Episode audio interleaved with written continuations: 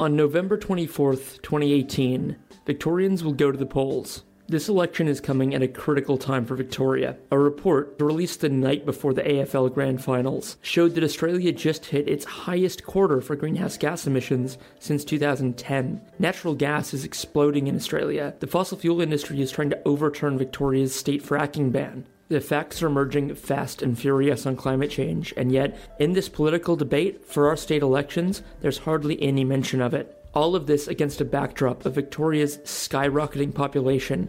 Melbourne just crossed 5 million a few weeks ago. We're set to be 10 million in just a decade or two. The time is now to start planning for this and make sure that development is going to be sustainable or even have a hope of being sustainable. So, who are the people fighting for that? Who are the people agitating for political change? Who are the people holding politicians to account? And the candidates who put themselves out there saying all the right things, but who have track records that say nothing of the sort?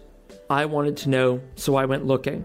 Act on Climate is a group that's part of Friends of the Earth, and I've been aware of them since the very start of Climactic. It was an Act on Climate event where I actually launched the show, and the organizer of the group, Leigh Ewbank, has been a huge supporter of Climactic since the beginning. So when I asked him if I could come along to their Monday night meetings and actually get a sense of what the group is doing in the run up to the election, I was so glad when he said yes. So every week, Sunday afternoon, in the lead up to the state election, I'll be releasing a little snippet of what the Monday night meeting was like the week before, to give you a real sense of what it's like to be a climate activist focusing on the political arena. I think the more we understand what it's like to work in this space, we'll realize it's something we can all do. And we need you. We need each and every one of us to get involved in this space because politics isn't just something we read about or we complain about. It's something that affects each and every one of our lives today and it's going to have a massive impact on future generations as well. Politics are important, and never more so than right now.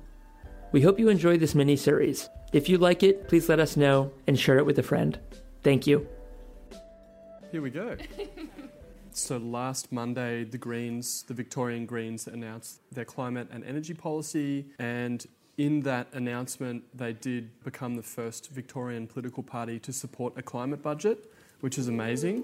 So that's you know like a concept that has emerged out of out of this building and out of these meetings.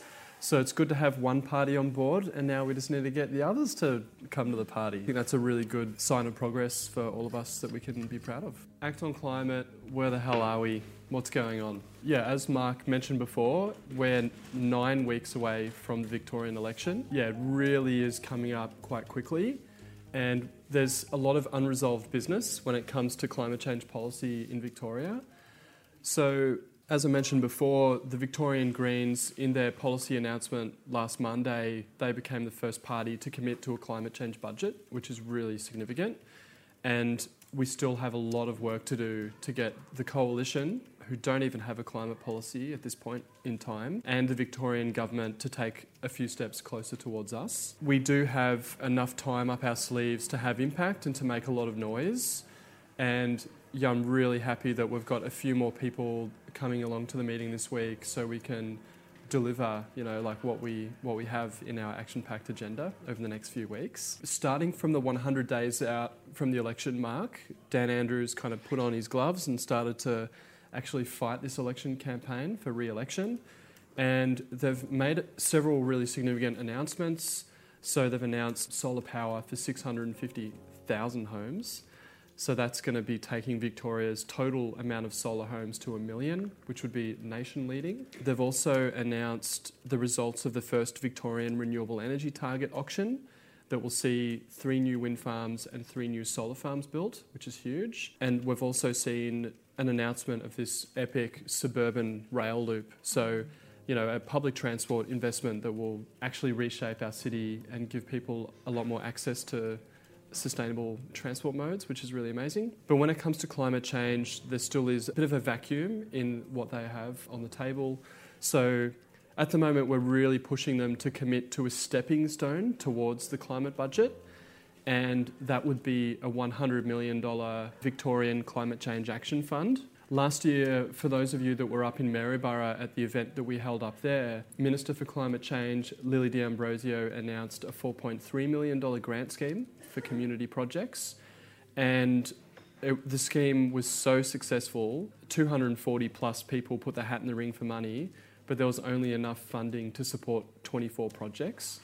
And, you know, at the time we had this goal can we encourage so many people to put their hat in the ring? It'd be like $50 million worth of grant applications for 4.3 million to demonstrate the demand. We actually did manage to kind of get a really good outcome there, but we're still making that sales pitch to the government. Will they commit? Will they put some money on the table? And give us a reason to kind of fight for them as we head towards the November 24 poll. When it comes to the coalition, the Liberal National Party, things that yeah, it's it's it's they're it's kind of radio silence and it's really disappointing.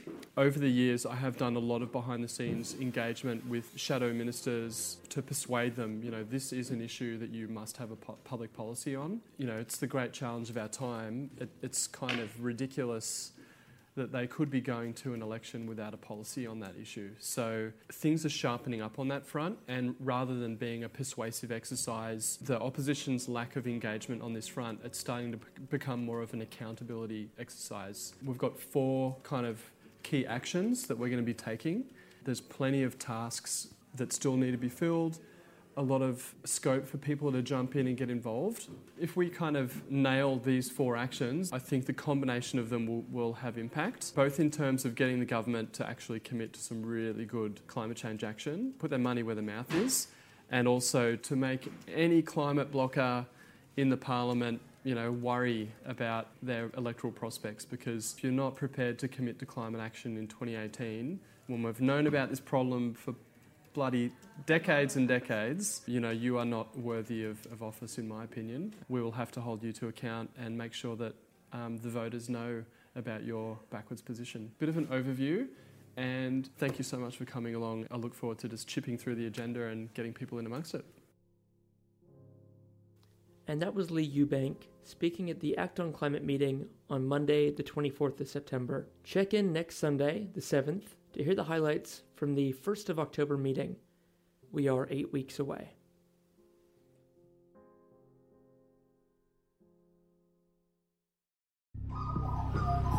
The Climactic Collective.